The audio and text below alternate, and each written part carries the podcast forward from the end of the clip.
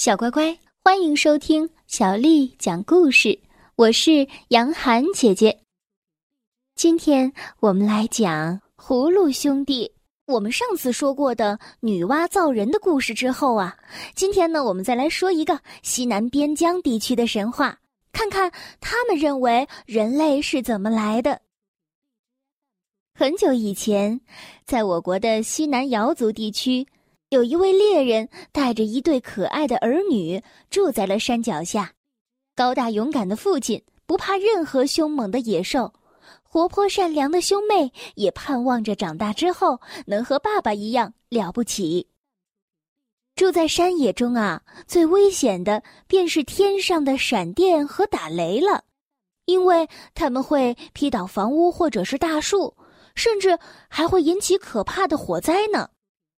愤怒的父亲说：“哼，总有一天我要抓住雷公那个害人精。”于是他就用粗粗的藤条和坚硬的木头编了一个笼子。有一天呐，又浓又厚的乌云笼罩了整个天空，大地上一片阴暗。这时，父亲正带着兄妹待在屋子里。轰隆轰隆，可怕的雷声不断的从乌云上端传下来。父亲早已搬出了准备好的笼子，手中拿着大钢叉，等在了门边。雷声越来越大，由远而近。忽然，轰的一声巨响，他们的大门被一道青色的雷光给劈裂了。屋外飞进了一个长翅膀的巨人。只见父亲笔直的掷出手中的长叉，啊的一声，那个人重重的跌落在了地上。父亲连忙将他关进了笼子里。你们看呐，这个人的长相有多丑！青色的面孔，红色的头发，像鸟嘴一样的尖嘴巴，背上长着一对肉翅，右手拿着锤子。左手拿着铜箔，兄妹俩站得老远，不敢走近。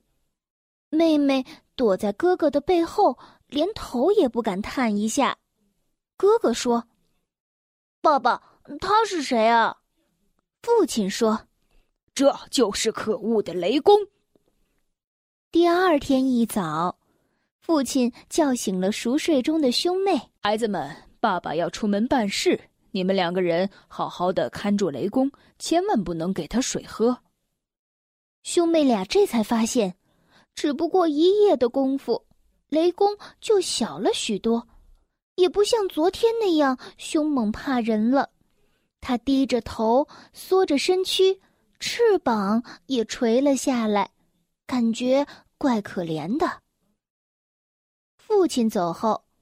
雷公用微弱的声音对兄妹哀求说：“好心的孩子，求求你们给我一碗水吧，我快要渴死了。”“不行，爸爸说不能给你水喝。”“就半碗行不行？求求你了，我快渴死了。”这对善良的孩子很同情雷公的遭遇，可是又想到。父亲临走的时候交代的话，他们只好啊，又摇了摇头。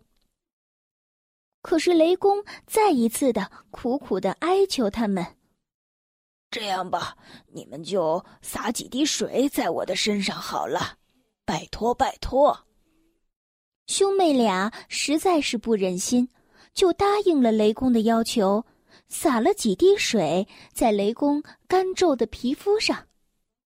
刹那间，他沾了水的身体突然膨胀起来，皮肤恢复了原有发亮的古铜色，那对肉翅也伸展开来，很有劲儿的上下拍动着，而那只笼子早就粉碎了。恢复自由的雷公心里非常的高兴，便从口中取出了一颗牙齿，交给了兄妹俩。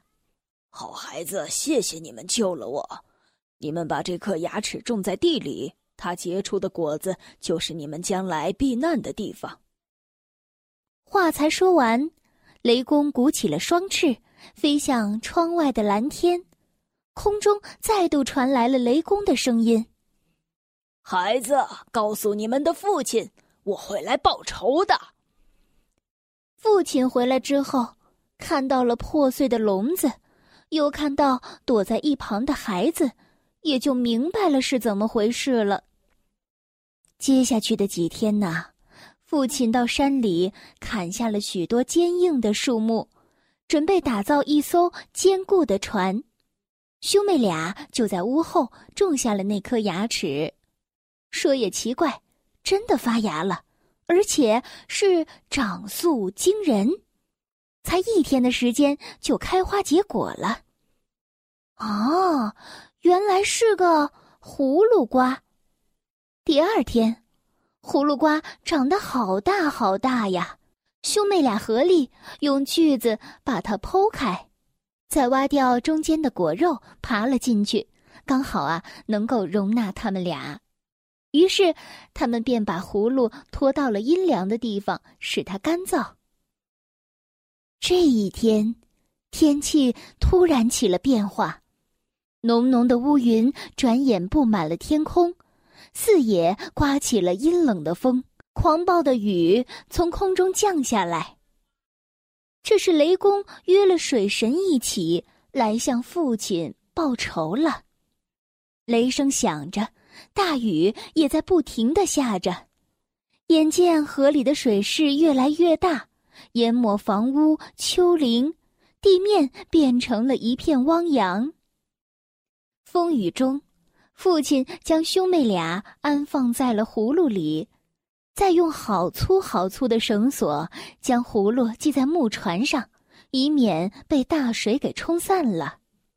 兄妹俩在里面紧紧的抱着。吓得不敢出声，父亲坐在木船中动也不动，目光如炬，直直的盯着远方。他一点儿也不害怕，心里还想着和雷公好好的打上一架呢。就这样，水越涨越高，父亲的船已经靠近了天庭的大门口了。在天庭中的天神们。看到父亲威猛的模样，真怕他闯进来打架闹事，于是水神大喝一声：“退水！”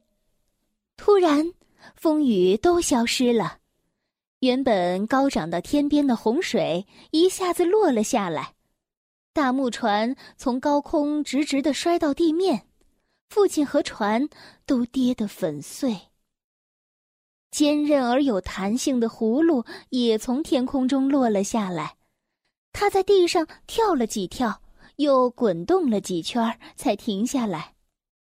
兄妹俩在葫芦里听到外边没有了动静，悄悄地探出脑袋，四处望望，确定没有了大水，便爬出了葫芦。